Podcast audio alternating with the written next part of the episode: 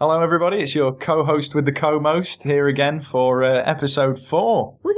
Episode 4, record-breaking episode 4 of Podcasting Half Shell. As always, with me, the wonderful Stace Boyle Taylor. I just did a motion that no one could see. You did jazz hand in a purely audio-based medium. Yeah, nobody could see. I thought it was appropriate. It was flashy. I enjoyed it. So good. Well, good. So yeah. Why are we here? Why are we here today, Stacey? What's the meaning of life? What have we all been watching? I don't know if I want to talk about what we've been watching because it hurt my eyes. You do, because how many pages of notes have you made? Only 3 and a bit. That's pretty good. I think I made like one and a half A4 sheets according to Microsoft Word Starter. Okay. Because I am too cheap to stump up for full office. Okay. Well, we've, for some reason, decided to start watching Ninja Turtles: The Next Mutation. Yay. Which, it bamboozles me as to why it dropped the Teenage Mutant, but still, that's not the point. This is a show, for those who don't know, that occurred in, like, the early 90s, I want to say? Ish? 90s. Definitely 90s. I think you'll find it was more like the late 90s. Alright, well, it's definitely 90s. And essentially, it was like 26 episodes of live-action, puppet-style turtlesness. 1997 to 1998. Oh, there you go. And it was done by, is it Saban Entertainment who did Power Rangers and that? Very, very heavy Power Rangers sort of vibe that runs through the entirety of the programme. Yep. So we thought we'll watch a couple of episodes of that and review it for a laugh along with some other stuff, not realising that the opening of that series is a fucking 5-parter. Yeah. It's a feature film length amount of TV... shite nuggets. I dropped the ball on that one, to be fair. I swear down, I thought it was only going to be like 2 episodes after watching it with the boys. I was watching it on Netflix, and when that little window comes up that tells you what the next episode is and that it's going to play in so many seconds, when it came up, East meets West, Part 3, I was like, what? There's more of this now? Yeah, I was incredibly disheartened when you texted me and said, yeah, you do realise there's 5 parts to this. Oh, my heart has never quite sunk so low. Oh, heavens to Betsy. So, as a brief overview of what these first 5 episodes were, shite. Yeah, if you had to label it in one word, I think that is possibly the most concise and to the point description of what this program is. It's fucking terrible. Yeah, so like the arc of this first 5 episodes, if you can call it that, is essentially that there are some dragons that were trapped in a land. Trapped in a mirror dimension. In a literal mirror dimension. Yes. As in they were... We'll get into that. The dimension was inside a mirror. We'll get into that. It's fine. So there's some dragons that were trapped in there. And then Splinter wanders in there when he's meditating somehow and gets captured. And the dragons use the turtles going in to rescue him as a means to get out, and then the turtles have got to make him do a deed. Which is not... Well, it's not the worst idea. No, it is. For a plot of a thing. It is. It's a terrible idea. I didn't say it was a good idea. I said it's not the worst idea. But I have many problems with this as a general storyline. The first of which is... It's shit. The dreamland that the dragons are... like stuck in. Very orange. Is apparently a place that can only be gotten to by mirrors. Like proper meditation and mirrors. And magic mirrors. That one magic mirror in China for some reason. The only magic mirror in the whole of China. When you're trying to have a good old relax and achieve enlightenment. Mm. If you were going to trap something somewhere, would you put it somewhere that people go to relax and No, I wouldn't. Like a higher plane of greatness. I assumed that would be like some kind of dreamscape, if you like. Again, I'm doing air quotes. They did keep calling it the dream world or something, didn't they? I don't think that would be the best place to trap them, unless it was to be implied that they could somehow get to this other dimension, but I hate these fucking dragons. They're awful. You can't even form sentences. They're awful. So much. They're absolute gobshite. Right. Do you know what? Actually, we're kind of skipping ahead a little bit because they don't really go there until... Let's start from the very beginning. Mm. That's a good place to start. I believe, if I remember rightly, it starts out in China. Somewhere in China. Not a specific place in China. No, where a Chinese guy is meditating in front of a mirror. A wobbly mirror. Oh, yes. Very bad sort of Terminator 2 style CGI graphics on this fucking mirror. Where he's approached by a robed figure who we don't know who it is. and with a female voice. Yeah. And she asks him how his vigil's going. Yeah, what's going on? So, you know, this, that, and the other. And I do believe at some point I can't remember if it's then or a little bit later, he sends her to New York City to help Splinter, who he keeps communicating with in dreams. At the end of the first episode is when Splinter gets captured, and that dude realises you should probably send that bird over. Mysterious Cape Bird. I noticed when watching this that for the first, a good 10 minutes, they really, really try hard not to show you the turtles' faces. Which is odd. Which is really odd. You already know who it's about. Well, not only that, but also, in between this Somewhere in China part and the first time the turtles appear, there's the intro theme, which has an awful lot of their faces in it. You see an awful lot of all of them. And it's also music. Possibly the worst theme tune in the history of man. And if you people are really, really unlucky, we'll put that at the beginning of the episode. You will have already have heard it if we do. So I don't know if I can bring myself to get it, but I'll try. Oh, fuck you. What? I thought I'd done it again then. No, calm down. It's all right. Just to clarify, we've had to restart this podcast at about the 5-minute mark, didn't we? Something like that. Whoops. And restart all over again. So here we go. If at any point this seems a little bit sort of jarred, then that's probably why. Or I keep randomly swearing and it's nothing to do with what we're actually talking about. Yeah. Well, it could just be because of the content, to be fair, because it is pretty dross. It is terrible. But, so we have this bit in China where we see a mysterious KP figure. Mm. Credits, terrible. So... and also, god awful. Hang on, where are we? Where the sound effects that are played during the display credits in the opening of the program. Now, I honestly thought there was a fight going on off screen that I wasn't seeing because I kept hearing random battle sounds, terrible stock kung fu battle sounds, sounds, and I was genuinely thinking, there's a fight, I can't wait to see this. So it's 3 times it happens. It's just really annoying. And after watching it 5 times in a row, damn near back to back, it's just really, really pissed me off. It's so terrible. But so we don't actually see the turtles in this scene. We see a lot of their shadows as Leo and Raph are having an argument as per usual. And we hear their terrible, terrible, terrible voice acting. I'm so glad that you think the same, because I went on IMDb to have a look at who did the voices, and there are 2 actors listed for all 4 turtles, and they all say 26 episodes, so I don't know whether it was in another language and then it was English, and they're the English and the whatever other act. No, it was all it's an English, was an American production, because it's one of the rare ones that Saban did at that time where it was not stock footage from a Japanese program like the Power Rangers or VR Troopers or possibly Big Bad Beetleborgs. I'm not sure if that was. Because I'm not sure who did the voice of what then, but there's a guy in it who I actually really love. His name's Kirby Morrow, and A, he's super handsome, and B, he was in the English version. Kirby Morrow did Michelangelo, and he was possibly the voice that annoyed me the most. Do you know, right, I adore Kirby Morrow. He plays Lord Vaughn in my favourite anime ever, Vision of Escaflowne, in the English version, and he's crazy handsome. Melty. Oh, he's so beautiful. He's so beautiful. But, yeah, he's terrible. All of them are terrible in this. That a lot of them sound very similar, which when you don't see who's talking... Though. There are 4 guys. There's Michael Dobson is Leonardo. He was Lord Falcon in Escaflowne. He was? Yeah, Michael Dobson. Because he's got the world's most handsome voice, but he's Ugma. I hope he doesn't listen to that. Dad, he does, but I hope he don't listen to this. That's not nice. Oh well, that's all right. He wasn't what I expected from his silky, smooth voice. That's worse than me. He's not on here. There's no picture. He's English though. He's from London. Oh, bless him. Where are we? So yeah, Michael Dobson's Leonardo. Jason Gray Stanford is Donatello. Kirby Morrow is Michelangelo. Matt Hill is Raphael. And a guy named Stephen Mendel is Splinter, and a girl who does the voice of Venus, who I... Oh my god, Lalainya Lindbergh. Yeah. Fucking hell. That's a name and a half, isn't it? That it is. So, Parker is the Shredder for all of 5 minutes. I was really sad about the voices because... They're shy. Raph's a tiny bit Brooklyn. And Mikey's a tiny bit surfer dude. Not even really, though. He's it's barely there. That was another thing that was really winding me up. He always calls people ya mooks.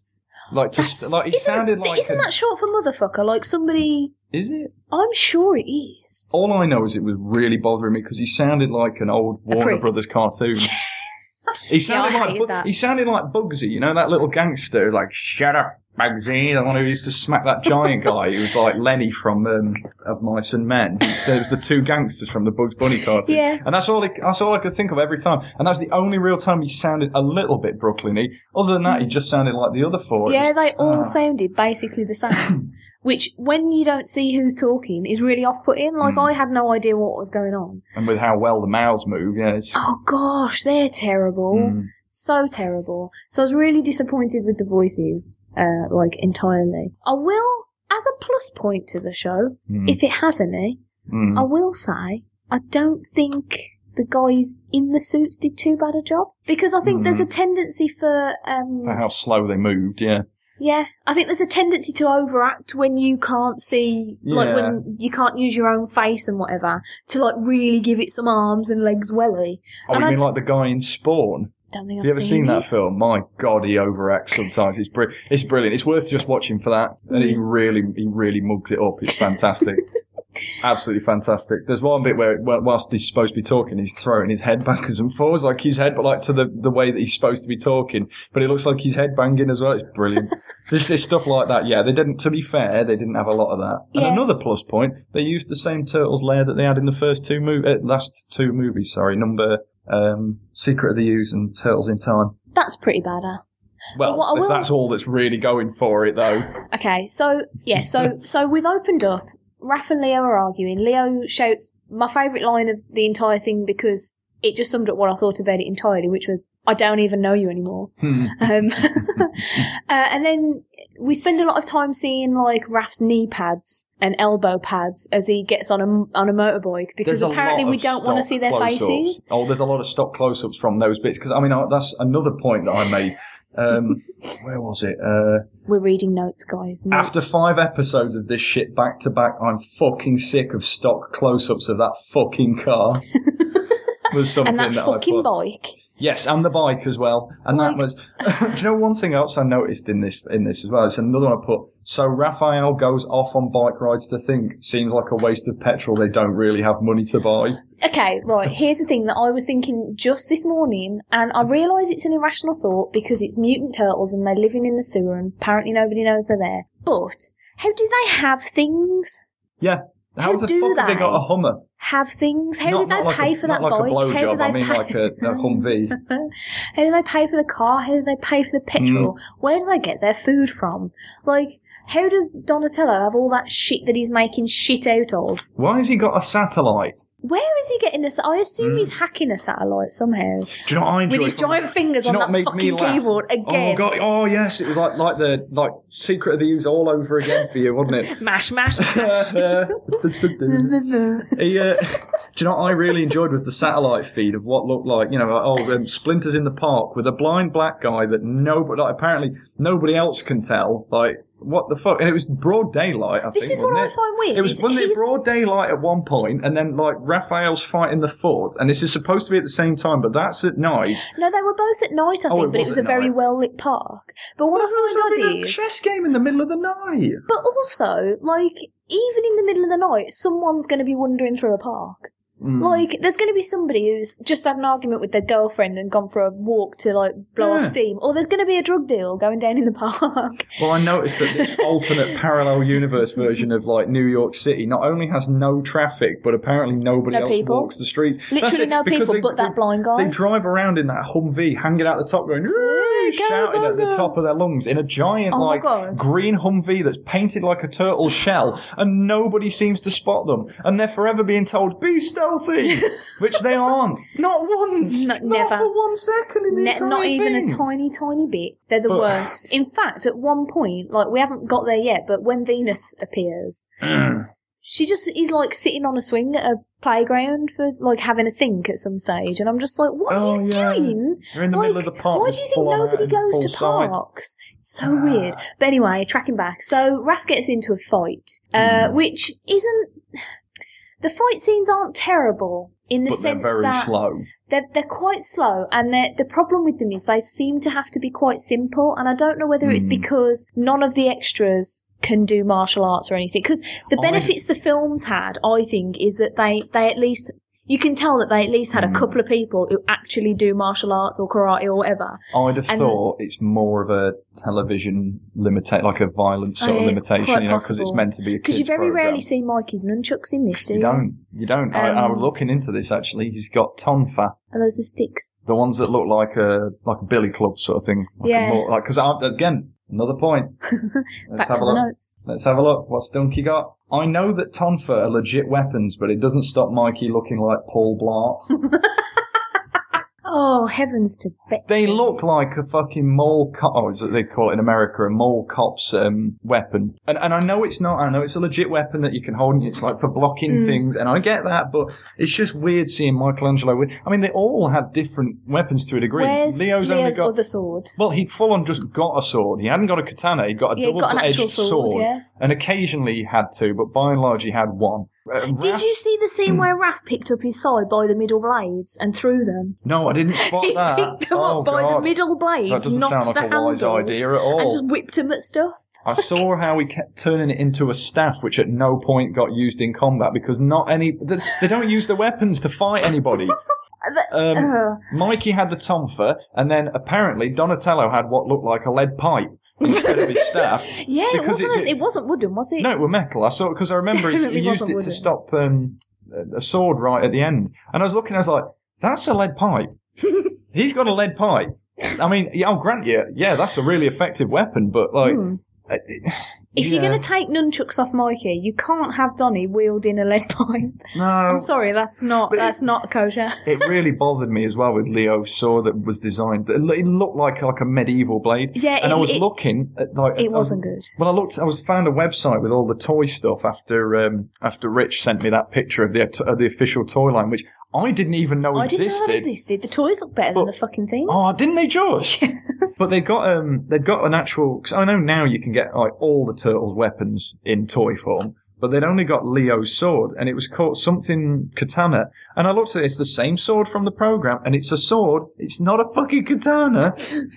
It's completely different. It made me unnecessarily cross. Like I was quite cross at the whole thing anyway because it's fairly terrible. But like little things like that made me really cross. So we have. Anyway, yeah. Raph's done a dirt face on a bike. His face, their resting faces are the weirdest resting face. It's like they can't close their mouths and they're constantly like gawping and their teeth are all out and they look like they're about to like bite something. Love how terrifyingly static the face masks are in fight sequences when they're not filming close-ups. It's not fuel for your nightmares or anything. No, I'm skipping ahead a couple of episodes, but there is a scene. Hang on. Let me, because the point I was making about Splinter being in the park is when you first see the Turtle satellites, the tracking device used.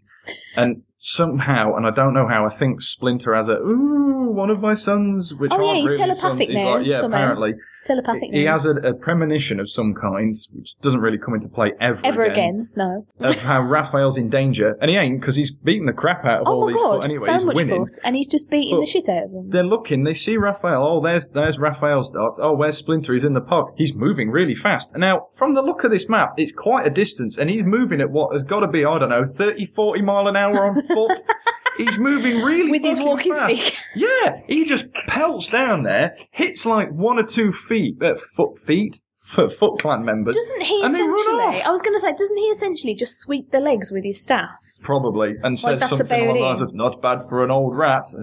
Yeah. Well, now, it was because you're a wolf. At this point, he gives Raph a bit of a lecture about starting fights. That he shouldn't really start. And Raph's like, dude, I was totally fucking winning. And Splinter's like, shut your mouth. And also, fucking put that bike away. It's noisy as shit. Which he never puts away. No. And he does look like a fucking wolf. He looks like a wolf. A terrifying, nightmare-inducing fucking wolf. Yeah. I've never seen a rat that looks like that. If I did, I'd run. I'd run. Honestly. So... It's like Ben from fucking Willard. Ah, 70s horror reference. I realise we've forgotten to mention. Now, I know Leo's never been my favourite dude. Mm. I'm sorry. But it's all right. He does something. You're broken. He does something in the first episode that is so completely un-Leo-like. Oh, he does it all the way through. Things all the way through. Sorry, but yeah, carry on. Nutting the cement bricks. It wasn't that, but yeah, very, very sort of like... At what point would Leo legitimately think ever I could definitely put my head through 3 cement bricks straight up. Wasn't he originally going to hit them, but it was the crash from Mikey doing something stupid that caused him to, like, fall forward and smash his head? Oh, I thought he was intending to nut him anyway, but I don't know. No, I think it was an accident, but it was still very, like, for he wouldn't do something that... That's stupid. Well, ungraceful, is that a word? Sort of, I don't know what the... But it's it doesn't seem to have any benefit to him in terms of... training or anything either. I understand the smashing of the blocks because it's like focus, you know, that sort of thing. It's like focusing yourself and having the, because it's not necessarily the force that you're putting through it. It's like, you know, I don't know how it works. I remember seeing demonstrations. Something about ninjas. Look pretty boss and that, innit? Martial arts, whatever. Science, yeah. But yeah, so, where were we?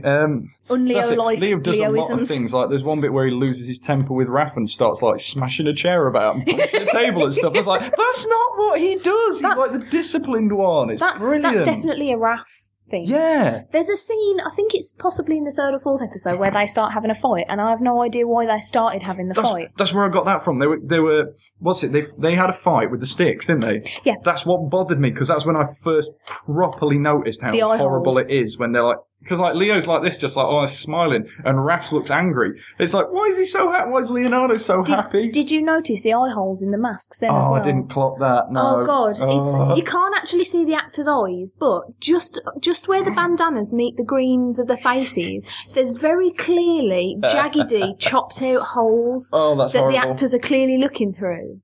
And I noticed it bits and bobs throughout, like from episode 1, but that particular scene, you can practically see into the souls of Leo and Raph, like the entire fucking time. Anyway, we're skipping ahead of ourselves. So looking at my notes, what have I got so far? We've talked about this. Oh, when Splinter gives Raph a lecture about being sensible, like they go back to the lair, and he basically says, "Oh, I fear that as you're getting older and more intelligent, you're just going to get more reckless." Does that make any fucking sense? Surely, if they're getting more intelligent and older and stuff, they'll be more shit insensible. But anyway, that's an aside. He's always like that, isn't he? Being a bellbag, so beanbag. The Shredder's around, and the shittest Shredder. He's committed to any kind of, visual medium. Just the most comedically terrible voice, like, just completely the opposite of threatening. Like, can I say that, and this isn't to belittle your costume, because it was a great costume, but you, as Shredder, looked better and more intimidating than this guy did. Though? Yeah. Because you actually looked right, whereas his is, like, really weird, because, like, there's loads of bits that weren't joined up. He's shredding... You know the helmet that usually has, like, the spiky bits that sort of go backwards? He's sort of made the shape of a hemp leaf. He looked like Ultraman or one of those other sort of, like, tokusatsu robot kind of characters. Mm. It looked really weird, which sort of fits in with, as I was saying, it's like a, Saban sort of production, so I can understand why they were kind of having a bit of a Japanese aesthetic. Because there is sort of like I've noticed that they're trying to kind of go in for like an Asian vibe throughout with like, it's in China, you know, it's a China, there's like a new character in who's lived in China and this, that and the other, but they sort of fail miserably because it's actually kind of borderline racist how wrong they get everything that they're trying to do by trying to be reasonably, sort of slightly more cultural than usual. It's hilarious. It really is. Everything's wrong about it. Oh, I tell you what. Oh, other things that Leo apparently is very out of character for him. He can't meditate. Now, none of them can meditate. Out of the 4, you'd think he'd be the one that could do. We're skipping ahead. Yeah, we are a little bit. Sorry. I realise we've talked for like over 20 minutes and we've not even got through half of the first episode. So we'll roll this one a bit. The Shredder's appeared. We don't really know why he's there, what he's doing, like why they're against him, and he looks terrible. Mm. Sounds terrible. Like, I'm such a big proponent of Kevin Michael Richardson's Shredder because he sounds like he will fuck you up. Yeah. This Shredder sounds like I could probably take him in a fight, and I'm the world's girliest wussy girl. He looks quite small as well. He does look quite small. And the foot, can we talk about the foot and how shitty terrible they are? They're worse than the young lads from the first film. They remind me of, who are the guys in Power Rangers? The fat guy and that weird... Oh, Bulk and Skull. Yeah, it reminds me, like, they're all, like, bumbling and like, he came at me with a stick. And they all just, are twats. They are worse than that punk bitch Danny Pennington. Aren't they, though? They're all just... Who is a total punk bitch. Terrible. They're just awful. So, my next note says, those terrible wipe graphics, to which I am referring to the weird turtle shell that occasionally just goes... in the middle to take you from scene to scene. Terrible. Or it's a bow staff. No, sorry, not a bow staff. It's Donnie's lead pipe spins by, or a sword spins across. Or it's basically everything you see in the opening credits that spins at the sides of the screen for no good reason is what they use as a wipe. Awful. There's also where was it? I'm glad you clocked the airplane reference as well. Yep. Stolen Shirley joke. Yeah, it's terrible. The fuck. Where is it? God damn, the camera work on this is fucking terrible. It's bad as gash. Yeah, that's another one though. It's just awful. It's like they follow him around, but in like a documentary style. And it's dead. I'm doing the motions. Nobody can see, but it's dead jerky and all over the place. It's not good. It's funny because they have the camera motions of like the Bourne films or like Taken, but the fight style of like I don't know, Showdown in Little Tokyo or something from like the early 90s. It's hilarious. It really is. So my next note for episode 1 was, how did the foot follow Raph down that ladder? They just followed him home, and he didn't notice. Oh, the ladder that they're always shooting from behind, where someone's climbing up it or climbing down it. The one that they usually stop Raph halfway from climbing up. Your notes. This was it just really made me laugh that they kept doing this, and it happened over and over again. Why does everyone keep trying to talk Raph out of doing things peacefully while brandishing weapons? Every time he goes to go and climb up that ladder, he's like, "Yeah, well, screw you guys, I'm going to go and do this instead." No, being a ninja is all about being peaceful, which it isn't. It's all about reacting to things, which it isn't. But they keep talking about being defensive and like they'll try and stop him from leaving the lair and doing whatever he wants to do with whatever the plot is. It's always him leaving first to go to that bike, and for some reason to get to the bike he has to go up, which I'd assume that ladder took him out through a storm, through a sewer portal, whatever the fuck they're called, I don't know. No, I don't know. I'm like a plumber. I'm not fucking Super Mario, am I? Come on now. But they always stop him. He'll get halfway up the ladder, but Leonardo will run at him with one sword drawn and like try and stop. It's like, that's not a good way to stop a conflict. If you're going to talk to him peacefully, then that's fine. But run at him with a fucking sword. Like, it was brilliant. I loved it. And they did that at least three times. I can't remember if they did it too much in the first two episodes, because I watched that with the boys and they liked it. And that upsets me. That upsets me. They are only 8 and they don't know any better. Don't care. And I enjoyed it when this first came out. I mean, I was like 11 or 12 or something when it came out. I thankfully don't remember it, and I'm glad of that. But it come out during like a little bit of a drought, because like bear in mind the Turtles TV program had ended in like early 90s. This come out in 97. That's a good few years in between. Yeah. And then there's a good few years in between the end of this and the start of the 2003 series. You're talking, what's that, 5 years? You know, there was quite a period in between, so it's like, I wanted something that wasn't Turtles in Time or Secret of the Ooze. I liked both of those. We'll talk about those on a different episode. So anyway, end of episode 1, Splinter decides to have a little meditative fun time in Dreamland. Just gets captured by Drake. Well, the Chinese dude from the first start of the episode's like, mate, you should probably get out of here because someone's going to do us something. And things will happen. He's so fucking vague. Splinter's like, what's going on? And he was like, just get out, innit? And Splinter's like, just tell me. While they're faffing about, he gets captured by a fucking dragon. Because apparently, as I said at the start of the episode, apparently it's a good idea to put prisoners into a place of peace and enlightenment that can only be achieved by, like... serenity. Like, meditation. The thing is, even though you know not many people are going to achieve that and go there, surely you wouldn't want to put these prisoners, if they're that terrible, anywhere that anyone might risk stumbling upon them and either accidentally letting them out or getting themselves murdered in a dream world. But anyway, so that's the end of episode 1. Job done. Fucking shit. So we move on to episode 2, and caped person from episode 1 is revealed to be none other than Lady Turtle, who, for some fucking reason, has a plait made out of her bandana. Yeah. Because in lieu of hair, and obviously we need to know she's a fucking girl. Oh, but the tits didn't give it away. On her shell. I've got a list here of things wrong with May Pachin, which is her actual name. Her actual name. Before they quite awfully westernise her, really. Yeah. It's quite rude, actually, that they don't learn her real name. The thing that annoys me about that is I always hated her name because I was thinking, like, all the others are Renaissance painters, and then you just pick this fucking, like, statue or whatever.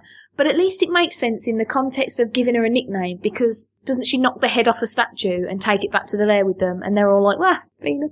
Oh, so she's a vandal then, eh? It makes some vague form of sense that they would give her a stupid nickname. What I don't understand is... yeah, but she gets a V almost straight away. It should have been an M, really, if anything. Yeah. Well, I would say that Venus would easily be her nickname. It's not her actual name. But anyway, things wrong with Venus. 1. Shell tits. Why? Now, as far as I'm concerned, boobs are not there to give you an indication of what sex the thing is. They are there to feed young. But they are nice to look at, though, to be fair. Not shell tits. Well, there's that. No, I'm not talking about her. I just meant in general, like on human. Yeah. I'll let you off then. On a man, not on an ape, because, you know, that's weird as well. So she's just rocking some tits that can't be used for foodie purposes because they're made out of shell. They're more like shell bumps, aren't they? Oh, yeah, they're not even real tits. No, they're just sort of like a shell. Why am I complaining about that? Like that, which is weird. It's just so weird. Number 2, bandana braid. Why? We've got to indicate she's a girl, and apparently she can also hit people with it, because she doesn't get a fucking weapon anyway. Number 3, cake. No, because she's not a ninja, she's a shinobi. Now, I'll grant you, calm down. No. Calm down. Research into this goes as far as Revenge of Shinobi on the Mega Drive. Now, he was a fucking ninja. Shinobi is another word for ninja.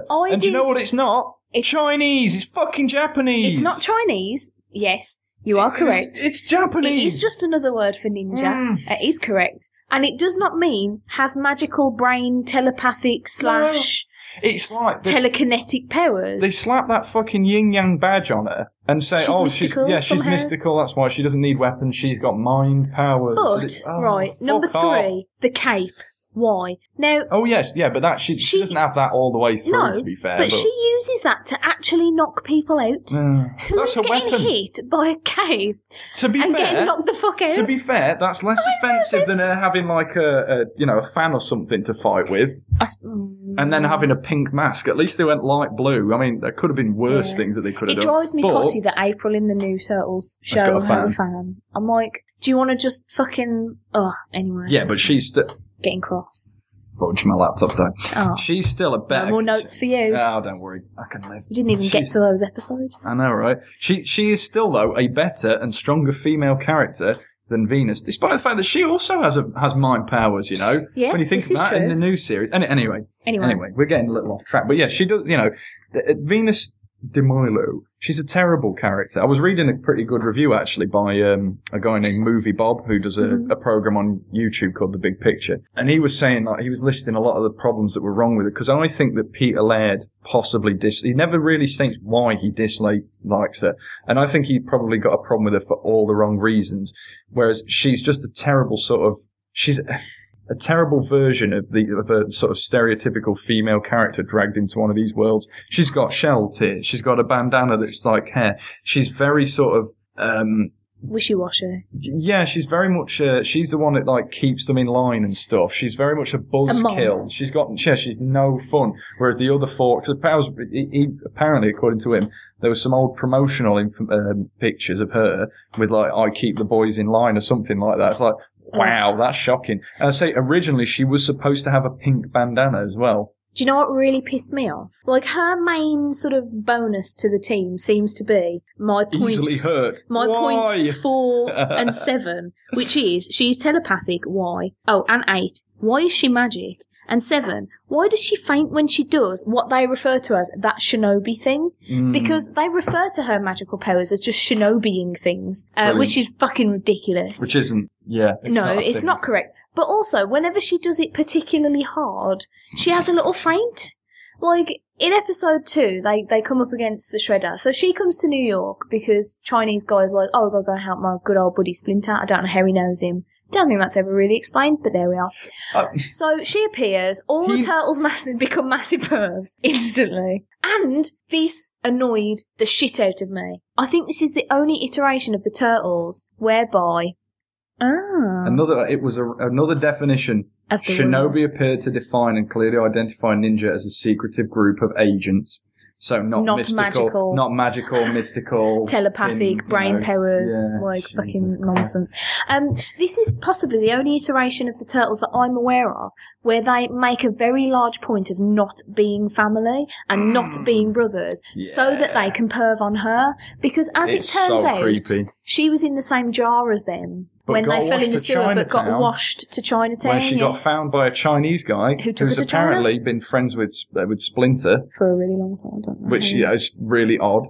And he whisked her away to China. So he's such... Right, okay, let's timeline this. I'm going to get really nerdy on this because apparently this follows on from the movie continuity. So in the movie continuity... So we're talking post-Turtles in Time. No, yes, yeah, post-Turtles in Time. Yeah. So this is the movie continuity. So Shredder is a rat who has morphed... Splinter. Him as well. The other S1. Splinter is a rat who has morphed into a humanoid anthropomorphic creature. Yeah.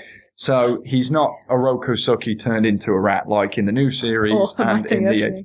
What is wrong with you? I don't know. I'm trying to work out so much stuff from this continuity at the moment, right? We can do it. So... Hamato Yoshi, he's not Hamato Yoshi. He's not a dude. Pet. He's the pet of Hamato Yoshi, right? But, and he's Japanese, okay? Yes. For some reason, this guy found Venus when she was a young turtle still, whisked her away to China, raised her for however long she'd been there for, let's say 15 years, because... It's usually they're usually about 15, 16. Well, apparently they're slightly older in this, more 17, 18. Yeah, actually, that probably meant more sense if they're trying to do like a romance thing with them perving on her. But, yeah. All right, let's say she's been there. All right, so she's been there anyway for the vast majority of her life, right? At what point has Splinter met him? Because he's never left the sewers, really. No. Except occasionally to like play chess with a blind dude and like, you know. Yeah. Because I'm assuming there's like no battle nexus in this. What I find odd about it as well, like even taking that out of the account, if he is good friends with Splinter, why would he never say, I think I found one of your turtle family, would you like a bag? No, but he said, like, there's that bit at the end, and I think it's the fifth episode, it was like, yeah, we had to keep it, it was one of them where it's like, you have to keep it a secret. I knew all about it. It's like, wow, that's not cool, keeping secrets, and that's about it. That's all the conflict that's there is in it. That story. That's it, like, don't keep secrets, like, why not? Sometimes, you know, Yeah, so anyway. She turns up, they all become pervs, they're all like, woohoo, girl turtle, dreams do come true and that. Oh, Mikey, do you know what? Why is it in every time? Why is it always Mikey? I know, why is he always the worst one? He's the worst one in this. Pervert. In all the others, it's usually just Mikey, but in this one, Leo does try to come on to her, though. I read that if it had carried on going in Series 2, they'd have had Casey Jones and April O'Neil, and apparently there was going to be a romance triangle between Leonardo and Raphael with Venus. Oh, I feel sick. Yeah. Doesn't it stick out like a sore thumb, though? It actually feels worse that they're putting that whole thing of like, yeah, we're not actually related. We were just pet store turtles, so we're not actually brother and sister. Yeah. Just sticks out like a sore thumb. Like the fact that he has to quantify it to her, like, no, we could totally do it. It's fine. Yeah, that's it. It's not incest. But, if anything, as I've learned today from Rich... Because they've been apart from each other, she probably got a scent that would make him more attracted, make her more attractive to him, and to the others. Because they've not grown up around each other. That's it. Do you know what bothered me? In fact, was one bit when they go to the zoo and Mikey says, "What is it? Oh, we're going to the reptile house. Oh, there'll be some hot babes." Like, yeah, what? Hang on, wait. Which bothered me when Leo does he fuck regular turtles? That's what bothered me because there's that scene. There's that one scene where Leonardo's fallen in that pit with that big turtle, and I was sat there thinking, like, please tell me he's not going to fuck it. Don't be rocking a semi-chub or something. Don't fuck that turtle. He dreams about it later. Anyway. Yeah, which is, there's no point to that at all. No fucking, and again, I made a point of that, like... All the turtle tells him is you've got to find a new way. Yeah. A new way over and over again. That's really vague. So and he describes it by saying that. We've skipped ahead again. So we're in episode 2. The only scene in which any turtle acts how I think any of the turtles should act, which is when Maypay is sort of explaining... I'm going to call her May, by the way, because she's not Venus de Milo. Mayday. Fuck off, all of yous. She's... talking about the dream world and where Splinter's trapped and the dragons and that, and Donatello's just like, fuck off, yeah. Some fucking dream world, are you shitting me with dragons? Ooh. Like, and he's proper sarcastic about it, and I loved that, because there's no way Donatello would believe that in a month of fucking Sundays. What a surprise, a bit with Donatello that you really enjoyed in a Turtles thing. Yeah, but to be fair, it's probably the only bit that's on character in the whole fucking...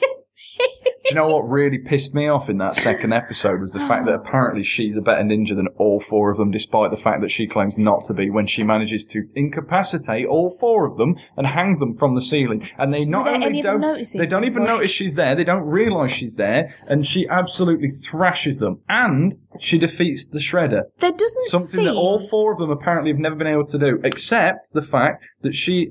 is somehow a worse ninja than all four of them put together, and in this particular iteration are even worse ninjas than in the old 87 cartoon. Yeah. They are fucking terrible. They're the least stealthy. They don't notice anything about their surroundings and what's happening at all, ever. So in the second episode, they go the amount of ambushes that they walk into. They just every single episode is like, oh, maybe this is an ambush. Ah, look, oh. There's one part, and I think it's at the zoo, when they're wandering around and they're like, hold on. I bet there's people in these bushes. That's that bit where she uses that stupid dust. It's like, oh, it's going to show us where they went. Oh, they walked into the sheep. Maybe it's going to be an ambush. And it totally, spoiler alert, turns out to be an ambush. Total fucking ambush. It's totally an ambush. Absolute gash. So they end up having a fight with the Shredder, who, by the way, has a massive fucking blister on one of his wrists that sickens me. I'm really glad I didn't see that. Like, straight up, just like this big white lump of, like, it just looks like it's about to burst. It's so foul. It's just, I'm going to have to show you, like, it made me feel sick. Did your Shredder costume catch you at any point? No, actually. I was going to say, because of the wonderful craft work of Paul Richardson. Paul Richardson. Is he getting name dropped in every episode now, do we think? Him and Key. Maybe. I don't want to name drop Key because, he didn't come and see Miami Heat, so Key can suck it. He didn't see Miami Connection either. That as well, yeah. What is wrong with you? Come and watch all the Miami films. Come and watch Police Academy 5, Operation Miami Beach with us as well, Key, and... There's probably sure there's some more. But anyway, shut up, Key. Don't judge me. And you as well. I'm sorry. I love you. You're my fave. I don't know. I've spent like the last month on mornings. I think just watching 5 episodes of this just addles your brains. Is the problem. Yeah, but I went one further than just watching all 5 of these. I watched the Super Mario Brothers movie this week, remember, for some reason. I'm apparently crying out for help. You are such a twat. I love you, but you're a twat. Right. Anyway, Shredder gets absolutely destroyed. Like, there's a very weird scene in which they're, like, sneaking over this, like, rafters situation above what appears to be a meeting of the foot just going, yay! Woo, in a very barren warehouse. Yay! For, like, 20 fucking minutes. Oh, if only people could have seen that. The Shredder's just, like, pointing at things and looking not at all menacing. So, the rafter breaks and the four...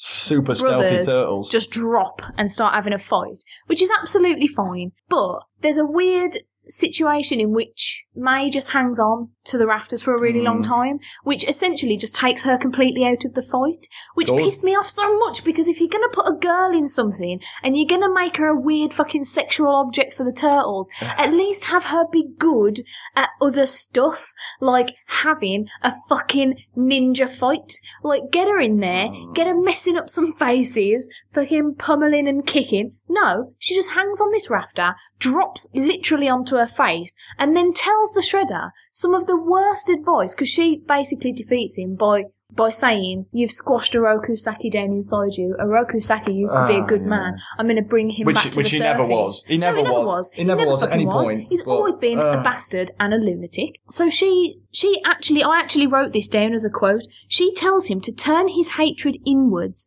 and embrace his madness, which is just... Hang on, are you sure she didn't say goodness? No, she said hatred, I'm pretty sure. No, I mean embrace your goodness. No, I'm pretty sure she said madness. What? I mean, I will go back, like, I'll put my hands up and say that could just be me mishearing things because I was getting so cross. But we've gone too far down into this rabbit hole now. We're not backtracking and finding out.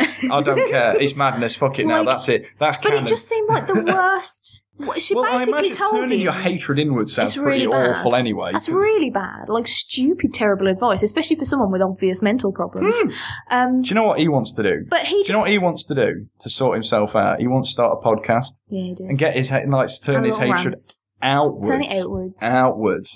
Do a Mark Maron. That's where he's doing wrong, you see. Yeah. He's going wrong. He wants to do a podcast. This is what keeps me sane. I would listen to that as well. This is what keeps me sane. I would legit listen to that. Despite how positive, do you know what, I'm really glad, I'm glad that I did this, because the last 3 episodes that we've done, I've been surprisingly positive. And I've not really, apart from the occasional little joke every now and again, I've been really positive about damn near everything we've covered so far. Turtles is wonderful. Yes, it is, except this. Except this. This is the exception to the rule. So anyway, we're still only on episode 2.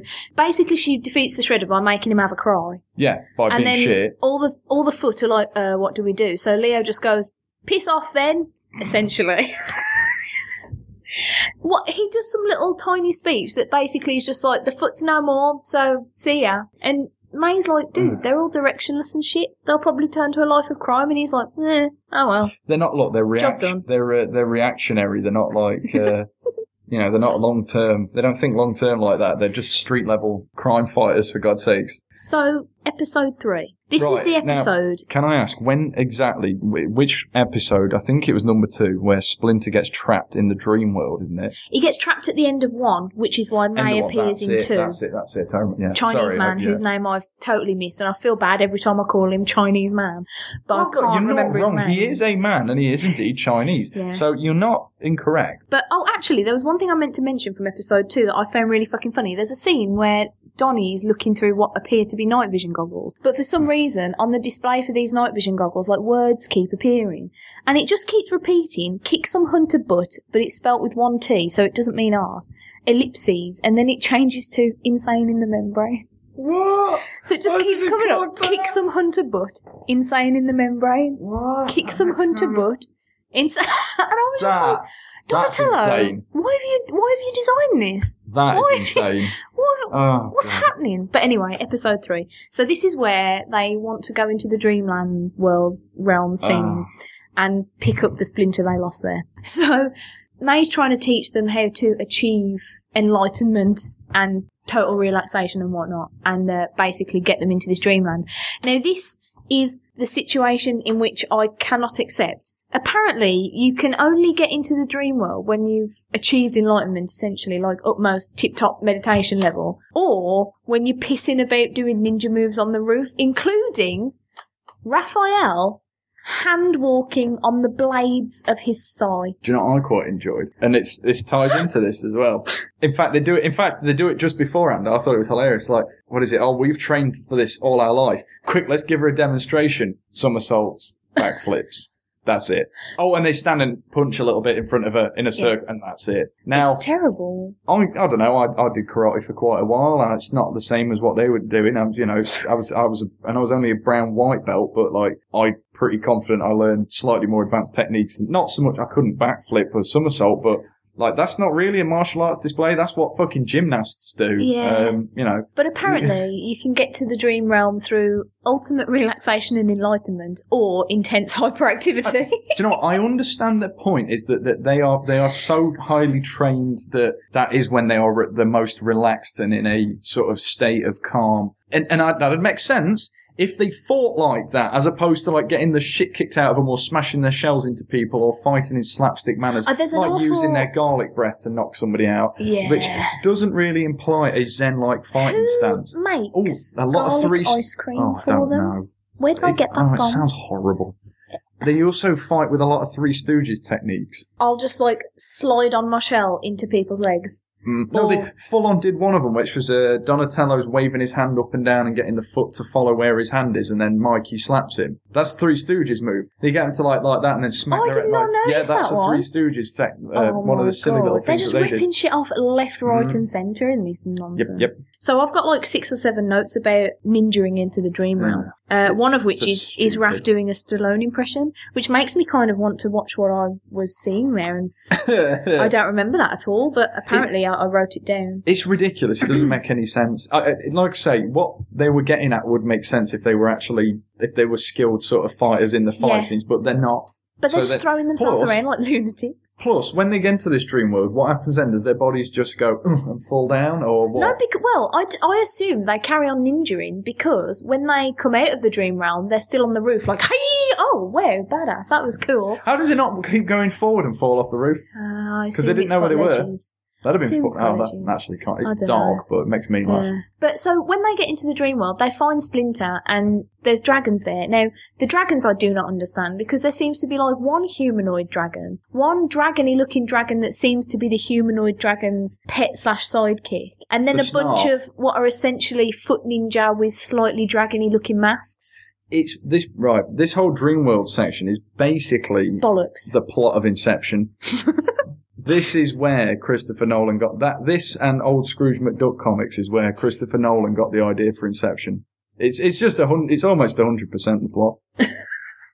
Well, it's nonsense. Not. That's a total lie. It's I've never seen Inception either. I don't know. I don't really care. But either way, it's this whole dream sequence thing is toss. It's just bullshit. The whole dreamscape is mostly orange. It like looks a desert. Like it looks like some. I thought it was on fire. It's like a shitty, lavary, deserty, grotty, orange thing, which is not where I'd want to go when I was trying to find my ultimate level of peace and that. But anyway, it's so orange, it looks like a Call of Duty level from one of the Modern Warfare games. It really does. I assume, because I must admit, my attention span was wavering by episode 3 because I watched them all in one night for some fucking reason, like a plum. Like, I can't remember the exact reasoning behind this, but I assume that they wanted to lure the turtles there, the dragons, because the turtles leaving the dream realm would be how they would somehow escape, piggybacking on follow them out, that nonsense. So the dragons get out and immediately have a castle for some reason. Don't know where they got that from. They found it, and because they were going, it's filled with cobwebs, it's been abandoned for ages. And I don't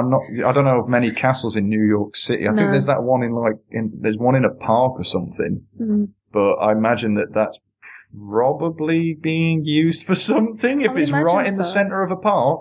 And it's not that castle from fucking Gargoyles. It's right at the top of the building because, that's Gargoyles, and which was a much better program than this. Oh my God. Anything. Well, you've never seen Gargoyles. In a glass is a much better program than this. No, I haven't. Gargoyles is boss. Oh, I'll have to look it up. Oh yeah. Anyway.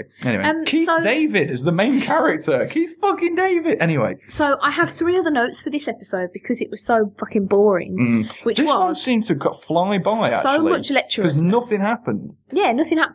Basically nothing happens, is what I write there, followed by so much lecherousness, and I thought I heard one of the turtles shout, "I'll murderize ya," which, if that is the case, is my new fucking favourite thing. I think that might, I don't know if it's Three Stooges, but I think it's one of them, like, "I'll murderize ya." Yeah, it felt like it was probably right. Have you never heard that before? No, well, I have. I love that saying. I just loved the way it just, I wasn't expecting any of the turtles to express an actual killer instinct in any of the show. I think it's more of like a joke. But it just made me laugh so hard that I was just like, oh my God, what if he did? Like, what if the next scene was just him, like, grabbing the back of the dragon's end, just like bashing it into a wall repeatedly until it just sank and became out of character, but I really enjoyed it. I'd have really have liked that because throughout the entirety of this, they're always saying like the what is it, the way of the ninja is defense, the way of the ninja is like reactionary, the way of the ninja is effectively saying it's sort of peaceful, it's to defend people. Yeah. Now, according to dictionary.reference.com, ninja, noun, plural, ninjas, often initial capital letter. Ooh. 1.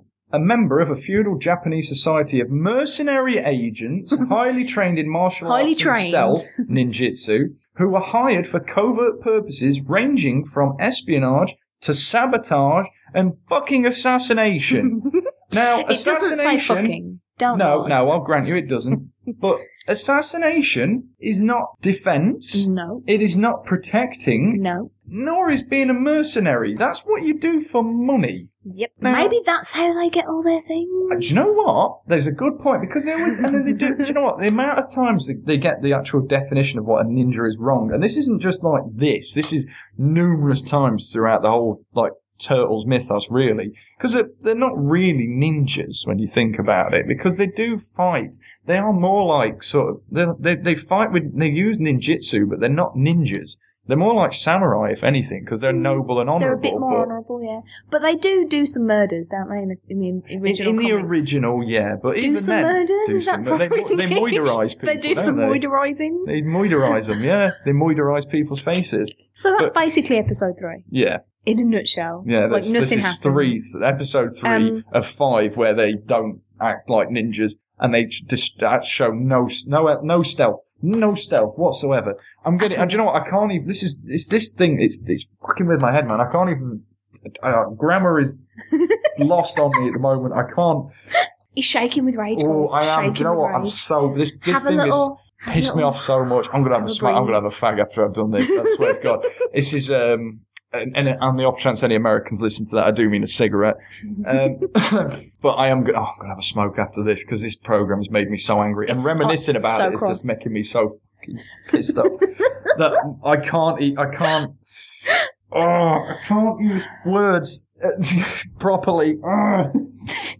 You're so fucking mad. I'll just talk on your behalf. Anyway, right, so we're on to episode 4 after the nothing of episode 3. So in episode 4, tiny dragon thing sidekick pet Wick.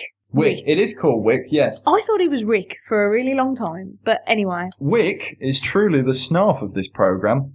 I'd enjoy an episode of this solely dedicated to him being mutilated with a paperclip until his dragon lava blood has finally dripped its last drop.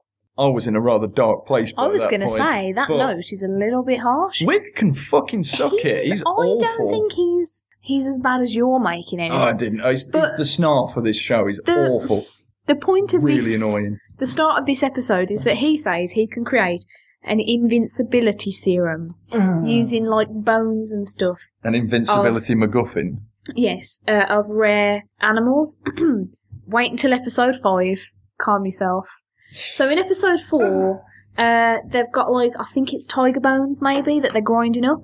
Now, for some reason, this invincibility serum can't just be injected into their henchmen. It has to be put into what looks like a spider brooch. Yep. Which then has to be put on the person for them to, like, sort of press and inject really, when they need. It's really easily knocked off. It looks entirely cumbersome. It looks easily breakable. And, like, Donnie gets his hands on it immediately and starts working on what the fuck is inside it.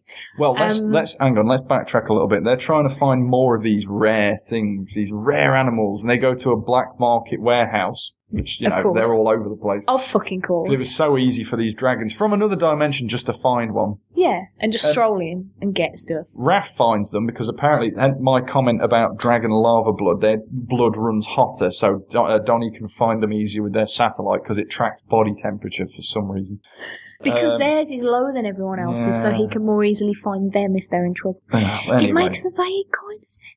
It does, but how do they track Splinter? Because he's a rat and a mammal, so therefore his temperature's probably about roughly same as like a human's, I'd have thought. Yeah, alright, shut up. And plus, there's God knows how many millions of rats in New York City. Yeah, science. Real science in this. Fucking science. Do you know what? I will take 1987's, Barry Gordon's, Donatello's fucking magic science over this, where it makes no sense, where he straps a banana to a fucking torch and I don't know, saves the day by reversing time over this toss. Fucking stupid. At least that had like a degree of sort of comic ridiculousness to it. This is just stupid. I love how in my notes for this episode I've put as well, Reptile House equals full of babes. No, oh God, fucking see, we were. You know what? We're so on the same level. You put different comments, but you'd be surprised. I've put a surprising amount. So, yeah, right. What bothered me about this scene in the warehouse is the fact that Raphael breaks up this this meeting because again they've tried to stop him at the ladder, but he's just everybody off, decides doing his own thing. Yeah, it's been we're a clan, we have to fight together. Now you go off and do your own thing, Raph, and we'll join you later. I hope you die. Even though he goes miles away from them, they somehow manage to get to him in time. He's surrounded by the rank. As the army of this stupid... Is that what they're called? Yeah, the rank. That's what they're called. Fucking terrible. The rank are surrounding him. The dragon lords in front of him, who, as far as I can tell, can breathe fire, I think, which literally does once and never does again. He picks up Wick, the little character, rolls him up and starts using him like a basketball. Whilst everyone's surrounding him and could have attacked him at any time, he dribbles him. The dragon lord shouts out, that's double dribbling, that's a foul. So he's been in this other dimension for years. Now, this led me to my first and possibly one of my favourite notes. Dragons are hatched from demon eggs and apparently know the rules of basketball. Because he also says that dragons are hatched from demon eggs. Now, demons are probably hatched from demon eggs, one would think. Mm-hmm. Are we saying then that dragons are demons? I don't know. And why are some of them humanoid and some of them are weak? Why are some of them... Make any fucking sense! Why are some of them dressed like ninjas with a really terrible green sort of lizard face clearly put on the fabric of the face mask? That's blatantly a mask, yeah. How bad does that look, though? Because there's that one guy that you constantly see and it's really close on him and you can see how awful it looks. No. It's hilarious. Now, I think this is the episode where Raph and Leo have a fight for no real reason. No, that's the 5th one. Is it the 5th one? That's the 5th one, yeah. So... But they're... they run out of the warehouse because they come crashing in. They leave... in their Humvee again. Their stealthy fucking Humvee. Splinter shouts out for them to be stealthy. Stealth, once again, not something that's being achieved whilst driving a Humvee. It's a very loud vehicle. Hanging out of the back. And if it's stretched, it's usually full of slags. That's just, that's more of a cultural commentary on the status of this country. If it's a large stretch pink Humvee, it's full of slags. If it's a small green Humvee done like a turtle shell, it's full of 5 anthropomorphic Ninja Turtles. That is a fact. Yep. But they, oh god, they crash in. I think they have a wee fight in the warehouse. They jump in the back of the Humvee. I think Raph fucks off because I don't remember seeing him in the back of it, and he'd come by bike, and that bike always winds up back at the house. Yeah. So I can only assume he ran off and left the others. The others jump in the Humvee and drive off, right? Leonardo insists on everybody wearing seatbelts and won't drive off whilst they're all there firing, whilst these dragon ninjas fire ray guns at them, which led me to ask one of my several questions. Why do dragon ninjas from a mirror dimension have ray guns? Where did they get them from? I don't know. Maybe it's from other... Maybe there's like a black market for ray guns. Oh, is that... Yeah, that's... Well, do you know what? I think that's probably in the same place as the black market for, like, you know, rhino horn or whatever. Why does Leo drive like Miss Daisy and insist on vehicle and road safety when this parallel universe version of New York has no traffic? It has no people. There are zero other people in this, aside from the Shredder, the Foot, and the blind chessman. That's it. Zero other human people. It's New fucking York. Again, reading that article that Movie Bob had put up, he was commenting saying that it's easier to gyp people like stuntmen off in a suit and replace them than it is to replace like human actors. He says, which is why they probably didn't have a lot of sort of stock like human characters like Casey Jones and April O'Neil and stuff, especially if it's like a recurring character like them where they're actual parts of the canon. But although apparently they were, it's the only iteration that doesn't have one or both of them in it. In fact, it might be the only one. It might be the only one to have neither of them, because I think nearly all of them have them both in at some point. Yeah, whether it's together or yeah, I'm sure, because like, all the original movies either had both of them in except the second one. Yeah, which still had April in. The new series has got them both in. The 2003 series had both of them in. Yep. The 2007 movie had both of them in. Mm-hmm. The 1987 series had them in, not like Casey Jones wasn't the main character, but he was still in it. Like it's about the only one that doesn't have them. And I think April O'Neil was probably in like the Coming Out of Their Shells tour. Maybe not Casey Jones, but that's still one of them, you know. But having neither of them is a really weird thing to have. But it probably there's a good chance it comes back to that it's easier to replace a stuntman. Yeah, so, this is true. But I like Movie Bob; he's funny. Just saying. But this episode is it's terrible. Yes, it is. I don't really know what else to say about it because it's so lechy. Like, the idea that Mikey gets excited about going to the zoo because of the reptile house is just the absolute worst. Yeah. I noticed something else when the Dragon Lord was communicating with that one member of the rank that always talks to him, the only one who actually talks to. Does the Dragon Lord communicate through telepathy, or can't his lips move in that shitty suit? Because there's quite a long periods where his mouth's like that and he flops his head and he's not, but he's talking. But it's like, I can only assume he's a telepath. Must be. I mean, everybody else fucking is for no real reason. Yeah. Like, why not? So, yeah. That's that episode. That's the one where they go to the zoo for the first time. The fourth one. Which is where Leonardo establishes a relationship with a fucking actual turtle. With an actual turtle. He also apparently has precognitive abilities of some kind. He has premonitions with that turtle. We find out that the invincibility potion was effectively fucking useless. No, I think we find that out at the aquarium in episode 5. You find out that it's effectively useless because it just knocks it off him and he runs away anyway. Yeah, that's true. Because it does nothing. I mean, He's like, I was a little bit quicker and I was a little bit beefier. Yeah. But as soon as it was off me, I was shit again.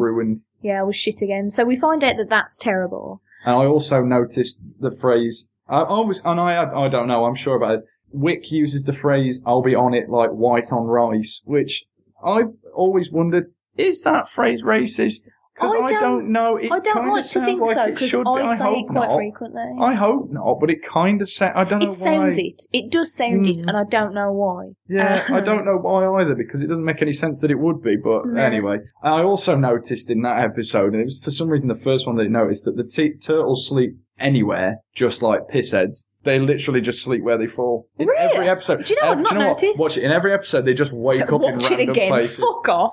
Watch it again. You were the ones like, I've got to watch all 26 episodes, and I had to talk you down from that ledge. No, I'm still going to. Oh, I thought that worked. No, you haven't. You failed. Oh, yeah. Wick calls the turtles skilled ninjas. Oh, fucking no. That's funny. Absolutely no. So, basically, they have a little fight. That's pretty much it. The dude goes back to the Dragon Lord, and he's like, man, I'm sorry, but the spider fell off, and now I'm shit again. Basically, end of episode. So, episode 5... Did they manage to get the turtle eggs, then? Because that's why they went to the zoo. Yeah, but then wouldn't the turtles be a bit more... Because I remember being like, oh, no, they want turtle eggs. Like, all right, but... There's a lot of other... rare as well. Like... Well, turtles are... I think turtles are a reasonably endangered species. Like giant turtles, anyway, especially. But, like, presumably a turtle in a zoo would probably be more endangered than your average pet shop turtle, obviously. I guess so. But they're just sort of like, oh, no, turtle eggs. Like, yeah, you do realise that, you know, elephant tusk is kind of highly illegal. Tigers are on the brink of extinction. They want these tiger eggs. Like, all those things are really bad. Like,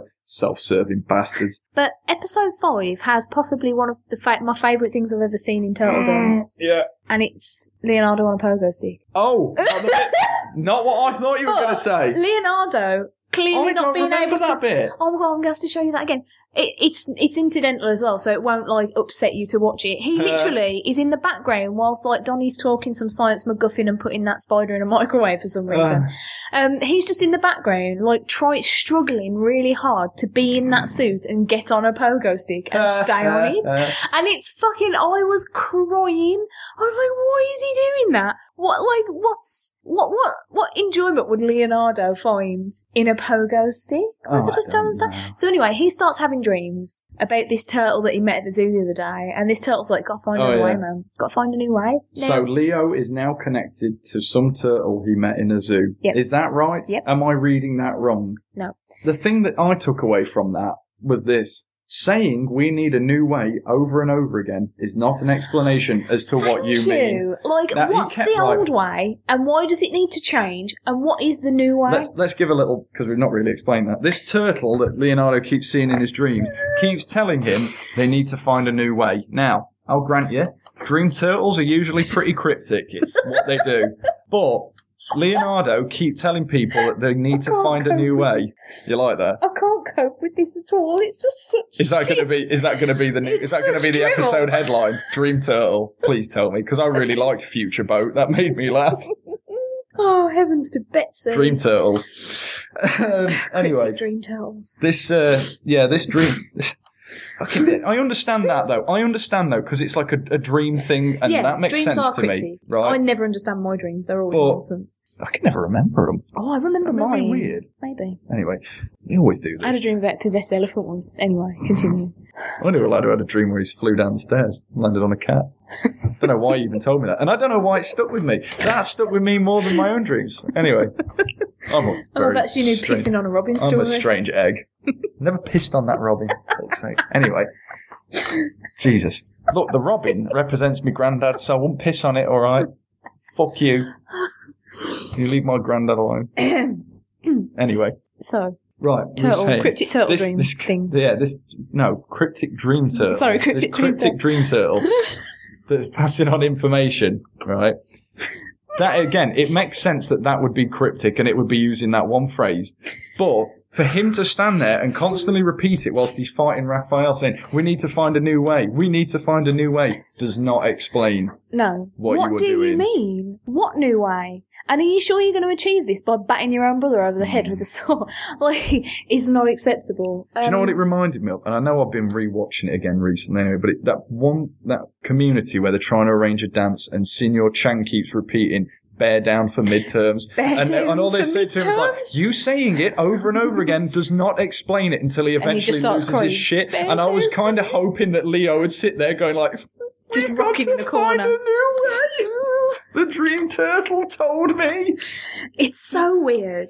And it doesn't really seem to have any bearing on the rest of the episode. I mean, I don't... they don't find a new way. They do exactly the same thing. The thing is, we haven't watched episode 6 to 26, so they maybe find a new way. I don't think anything changes. I don't think so either. But I'm just saying, give it the benefit we haven't seen the whole thing. But I like how Raphael. I know I've made this comment already. Like how Raphael goes off on bike rides to have a think about things because he's been hearing Leonardo saying we need to find a new way in his dream. So he goes to have a think of what the new way could be and comes up with exactly the same thing they do every time. We'll go and storm the place, like you've done in every episode since. Brilliant. That's not new. In fact, that is also old. So this episode contains possibly one of the. Pottering around behind me and just clanking and being all clanky. Put your shit in the bin. So, yeah, it contains possibly like one of the worst mishearings I've ever misheard. And me and Rich had to genuinely rewind it and put the subtitles on because now that they've got these turtle eggs, the Dragon Lord proclaims, and I'm going to try and put a soundbite in if I can. We have collected all the bones necessary to arm each and every one of us with the serum of invincibility. All we need now is dolphin skull. he proclaims, all I have left to get is some dragon's cum. No, dolphin. Dolphin's cum. You're doing it now. I've rubbed off on you. I'm sorry. It's this fucking thing. Some dolphin's cum.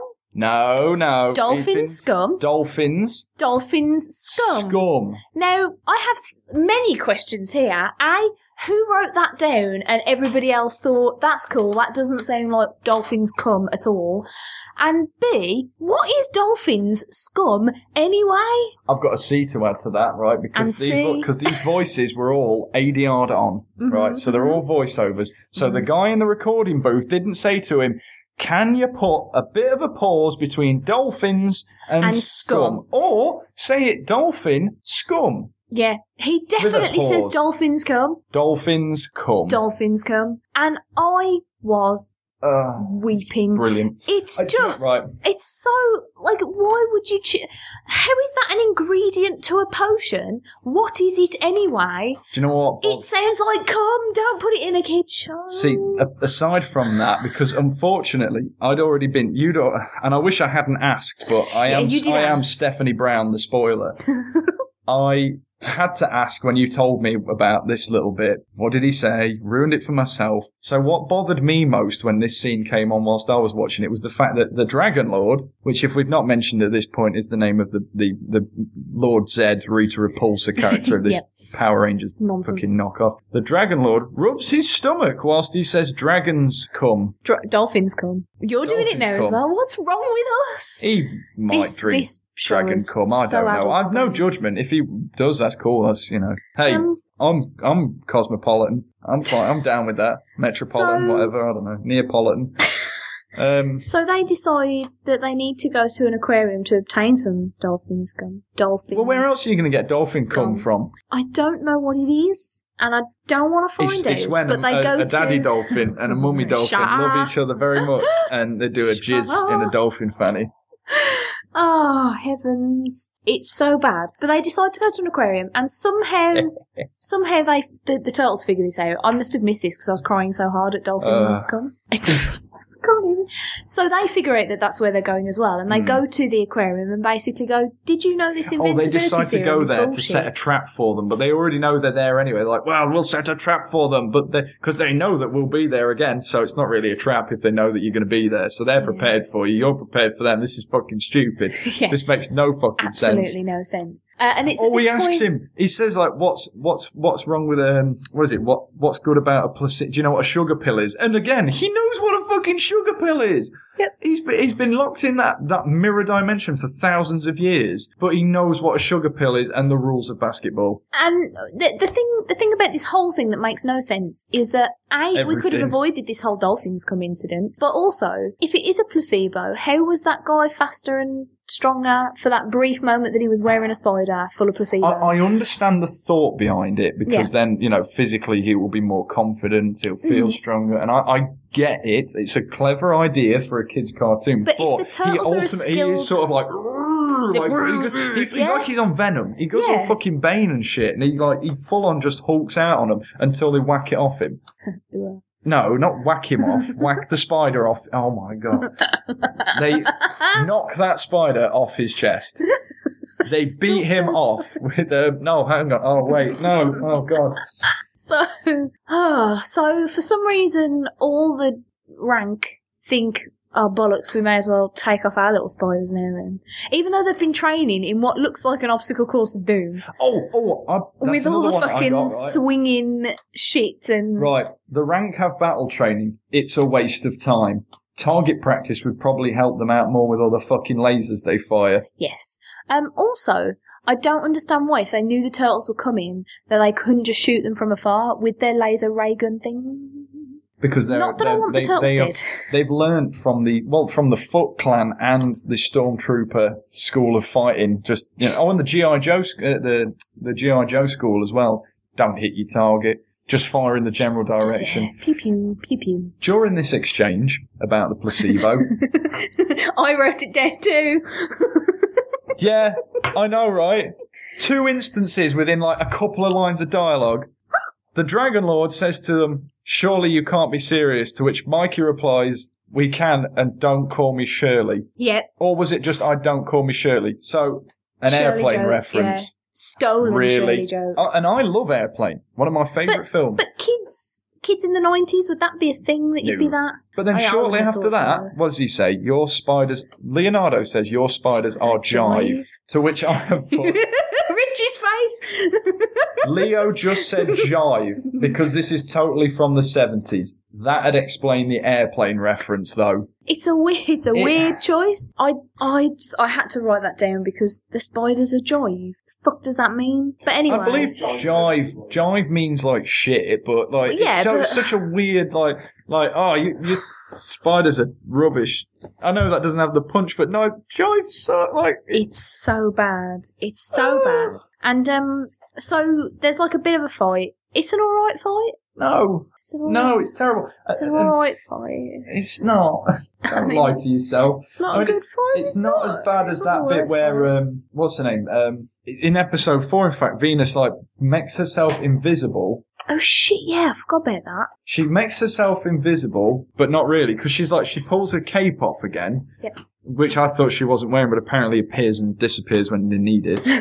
So she's putting this cape on, "Now you see me, now you don't," and covers his head. So it's like, well, hang on a minute. If he can't already see you, why put a cape over his head and then kick him from behind? Why not move while he can't see you because you've hypnotized him or whatever, and then kick him? She's just the she's the worst. Shit. She's the worst. We can talk about her like at length when we get to the end of episode 5, which ends. She's so weird, man. Now, at least we know this is the end of an arc, because there's a terrible montage of what happens in the previous 5 episodes with some bullshit, like, contemplative, weird monologue over the top that Leo's doing about how it's okay to be fucking weird, I guess, and how he doesn't need to be, like, you know... We've got our own style. Our own turtle style. They shout "green time." Was it green? No, on green on the screen or something like that. Green on the scene or something like that. I honestly thought it was green time. Any of the above, though, is still shit.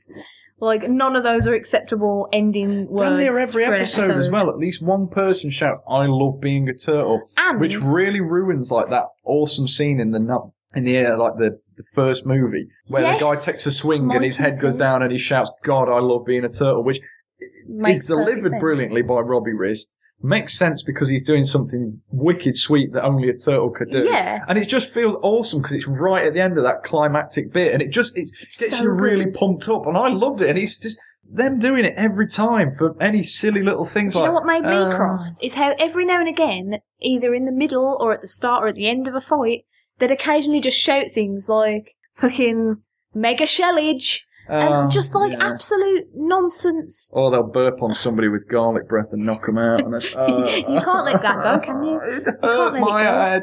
Do you know what? I don't think I've got a headache. I think my skull just hurts from this fucking program and having to relive it. To be fair, though, is the garlic breath like any worse than the Donatello fishbowl spit in the first movie? No, because, do you know, I like in that, he doesn't knock the guy out with it. All right, yeah, the guy overreacts a little bit, as if he's, like, you know, had acid squirted in his face, but he's clearly using it as, like, a diversionary tactic as opposed to full-on knocking a guy out with his breath. I suppose if anything, that's just rude, what he does. He burps and blows it in his face. I'm trying really hard to find something positive about these 5 episodes. Do you have like a favourite? I mean, aside from Dolphins Come, of course. Yeah. Is there anything good you can say about these? Because the one thing I will say is there is a fight scene in the zoo that I really enjoyed that was Donnie and Mikey, like, for some reason teaming up on one Foot Clan person. Yeah, that's the bit where he bursts like in the his ranked face. Person. Yeah, and but that's they get him in the sandwich board, yeah. And then they give him a kick in. I thought that was pretty funny. I liked the bit where it's one more for the road, and I thought, like, because Donnie was leaning into Mikey, I thought he meant he wanted Mikey to burp in his face now that he'd done it to the thing to the other guy. I was like, oh, this is a weird relationship. I did like that, but because finally they turn around and kick him when he says one more for the road. That made me giggle. And it wasn't terrible they were doing the Three Stooges, because that's where that bit was, when he's doing the Three Stooges hand movement. Weirdly, I don't remember that part, and that was like probably the only like really good beat. But no, I honestly can't think of anything. Okay. I really can't. This actually ruined it, because I remember really liking that Turtles Humvee when I was younger. And now that I'm older, it's fucking stupid. It's nothing. Where have they got it?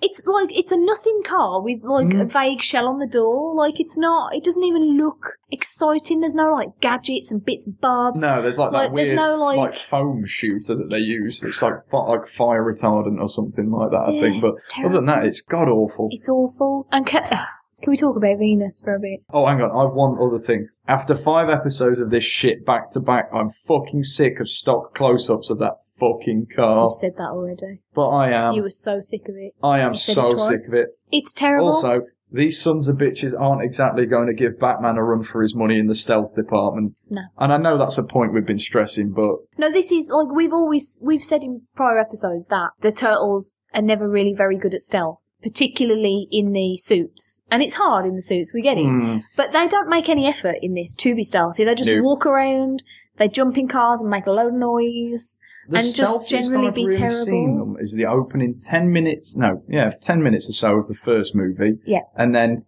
for a fair portion of the new movie. Yeah, I think they're really good in the new movie. Do you know? I'll watch that again. I'm going to talk about this for a moment just to calm us down a little bit before we get back to Next Mutation.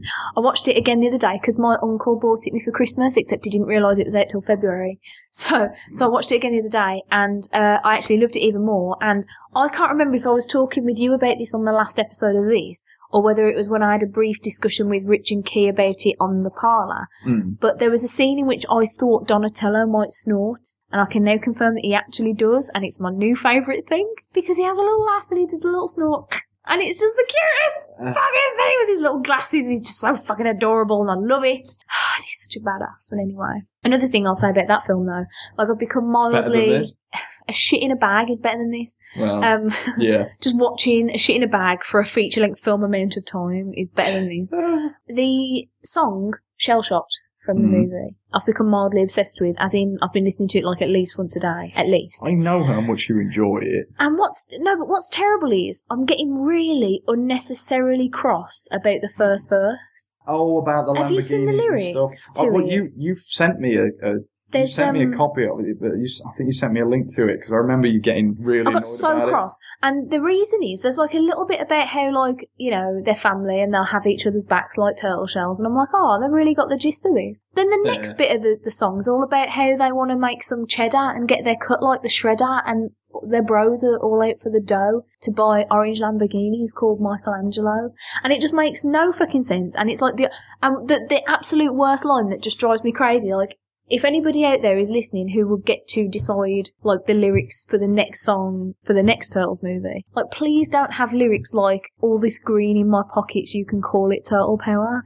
So that's not turtle power. Did they at any point reference a G4 in it? I don't think so. Oh, that seems to be one of the big things at the moment. I want a G4. Brilliant. Why? Why do you need an airplane?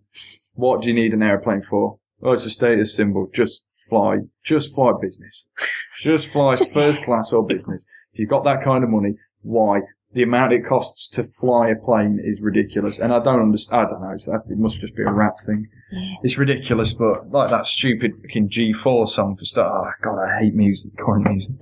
Anyway, calm down. Should we just stop talking about Next Mutation? Do you know what? I think we need to do we need a wrap up. We need to wrap up definitively, properly, get this out of our system. To sum up my feelings on this. Shit. The Turtles aren't correct. No. Splinter's not correct. They've got like a weird, because we've not really touched on, they've got like a weird sort of edgy redesign almost, yeah, where like they're like the strap across the chest and like then they've got a weird little medallion-y thing, yeah, with the letter on. Letter medallion, so you know who's who, because, you know, you can't tell by the colour or the you can't tell by the personality or the way they sound. The bandanas. Mm. Donnie's and Mikey's go under their chins. Yes, like did anybody else think baby bonnet? Did nobody else look at that and think baby bonnet? I was thinking more like cowl. It just looked terrible. I kind of like an old grandma in those was all spotty, like shredded. I liked that because it seems like he probably goes out and just does crazy shit more often than the others. Mm. And I didn't mind Leo's how it was all over the back of his head. Yeah, I didn't mind it. It wasn't the redesign wasn't that terrible from a costume point of view, but it was a very sort of like late '90s, it's radical sort of thing. But the suits looked bad. It just, the animatronics for the mouths when they were talking is some of the worst anything ever. Like sometimes they didn't move at all, other times they moved far too much.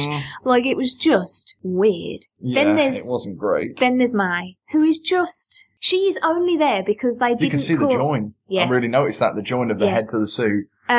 Mai is only thrown in there because I think they suddenly realised that this entire first arc has 0 women in it. Like, literally 0 women. There's a Chinese guy. There's Splinter. There's a load of completely unnamed and ungendered Foot and Rank clan. You look at the Power Rangers, though. It's usually 5 characters. Anytime you've got a team of Power Rangers, and they're the same again, they're working from this same kind of model. So they've already got 4 turtles who are all 4 male, and they're not going to deviate from them 4, so they create a 5th one who's a girl instead of it being a total sausage fest, which is fine.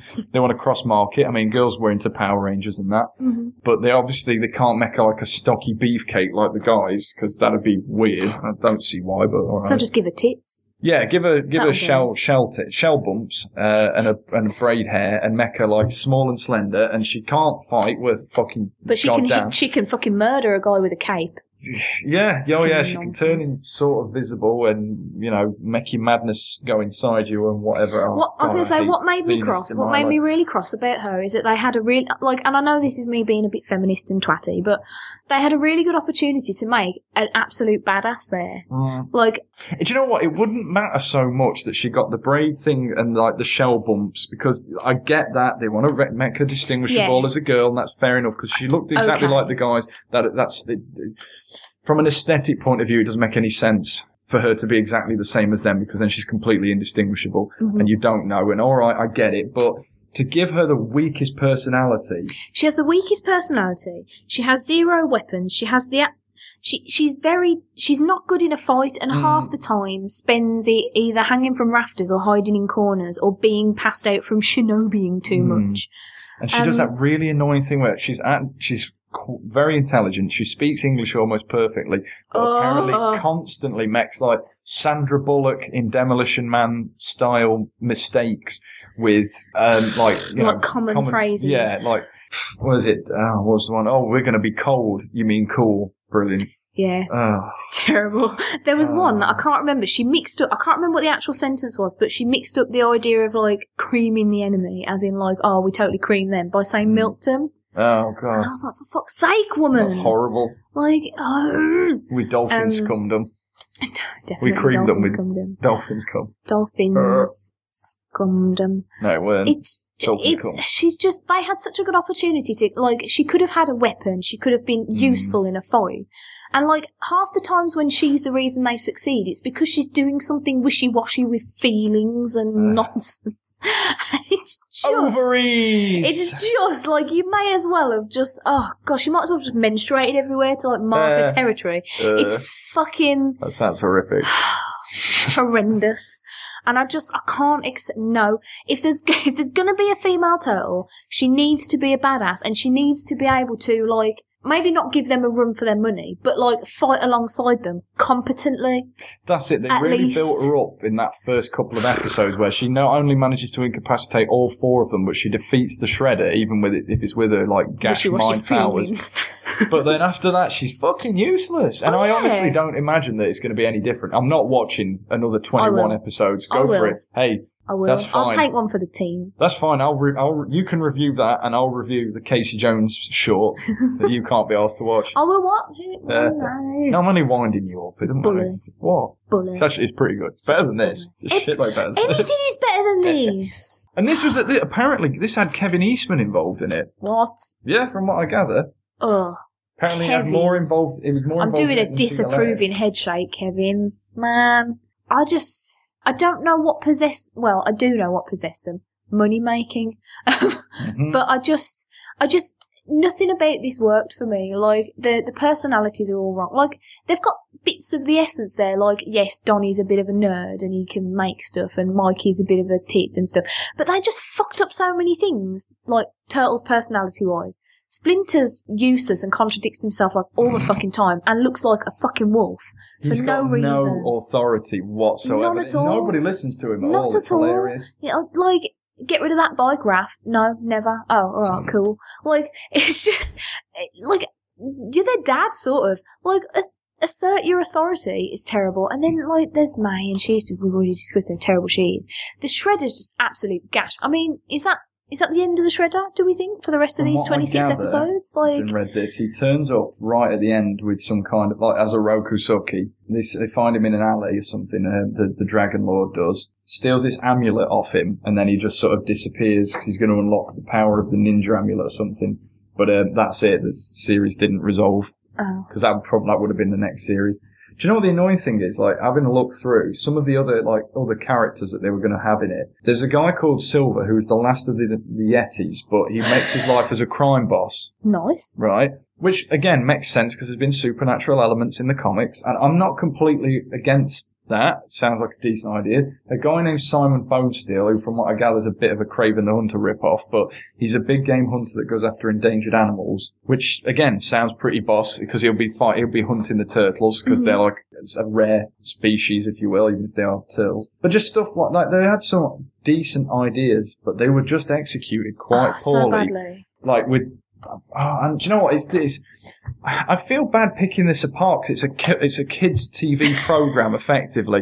But you look at something like the new series, which is so well written and thought out and produced, and like the way I know it's an animation, so they've got fewer limitations, but it looks beautiful. Everything about it just works. It all clicks in together. I didn't, and I've said this before, didn't think it would. Oh my god, lush! I didn't think any of this. I didn't like it. I was upset, and granted, it's that silly little pissy moany like, oh, they're going to say Booyakasha thing that really put me off because. I thought, I really like the 2003 series. It was a bit more serious. I thought they're going to go for a daft tone. It's going to be like the old series again. They're going backwards. But they struck such a good balance right down the middle, and they've managed to mesh everything together perfectly. And I have no complaints about that series, and that's a kids' program.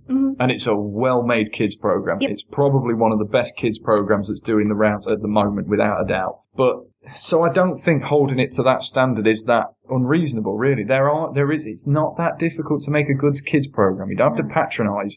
Just don't write shit. Well, I think as well, in the wake of the live action movies, there's no reason why they couldn't, because I think those movies, they are kids movies, but they're so enjoyable. Like, I can still easily watch them now, and they hold up pretty well. I mean, the first one does. Nobody likes the third one for some reason. I really love it.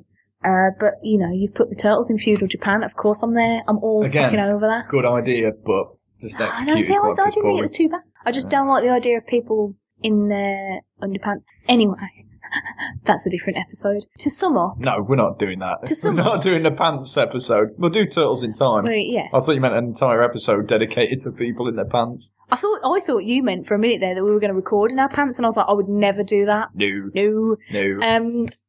Anyway... So, in summation, would you recommend next... How many canisters of mutagen would you give this out of 5, Stace? Like the tiniest drip of mutagen in the first canister.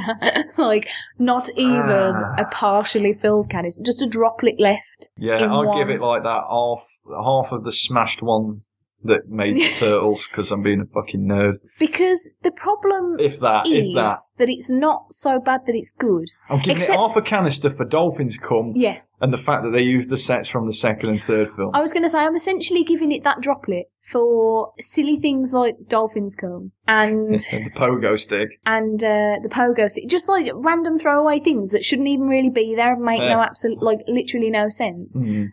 The cement brick things, like... just funny, like really funny, stupid stuff. But like the rest of the show is bad, and it's not so bad it's good. It's just bad. Like it feels difficult to watch. I get them replacing the Shredder, but just dispatching him like a bitch was really annoying, like... especially by the new character. It should have been the others.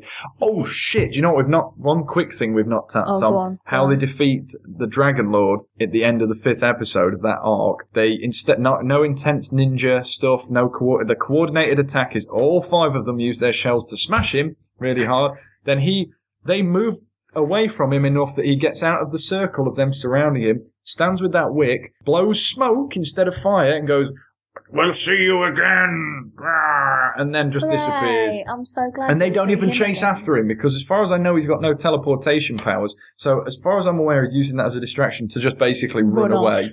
Which they're ninjas, they're familiar with this technique, so they should have chased after him and mullered him, but they didn't. Or he should have just set fire to them. I'll grant you, a fire in an aquarium's an odd thing anyway, because there's a lot of water. At a sea parks. Yes! Exactly that. Literally water everywhere.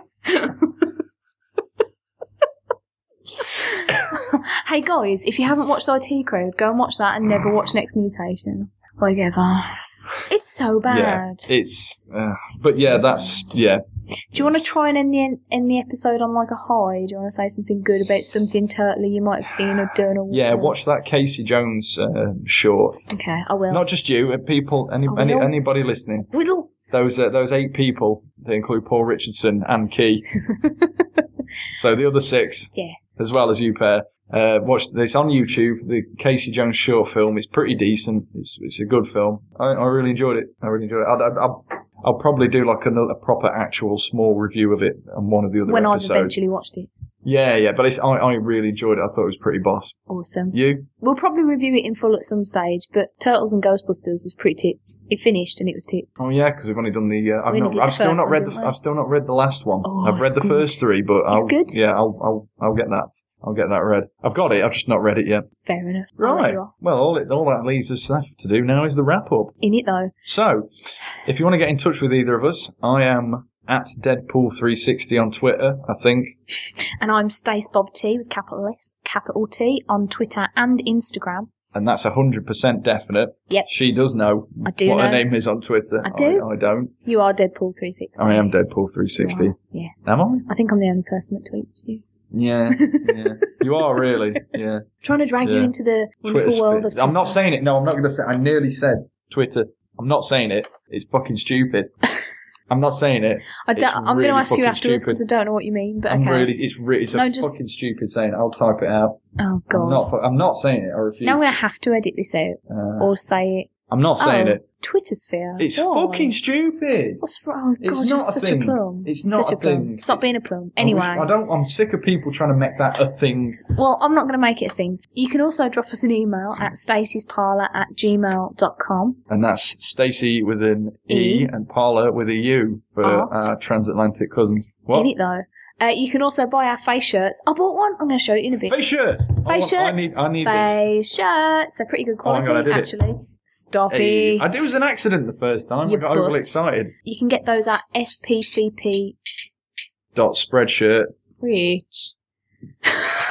That definitely picked up on the microphone. Like, really loudly. Like, louder than the table slap. Anyway. Is there anything else I'm forgetting where you can contact us? It's SCP. spcp.spreadshirt.co.uk for our face shirts. It's already hit. It was literally up for like 2 days, mate, and I already hit the amount Kickstarter to raise some money for us to get some Dolphins Gum. Oh God, I need to go. My brain's just gone blue. I don't think there's anything else, is there? No, that's everything for this this bi-monthly. What is it? That's yeah, it is bi-monthly. Yeah, this bi-month. Latest taters. Ta-ra!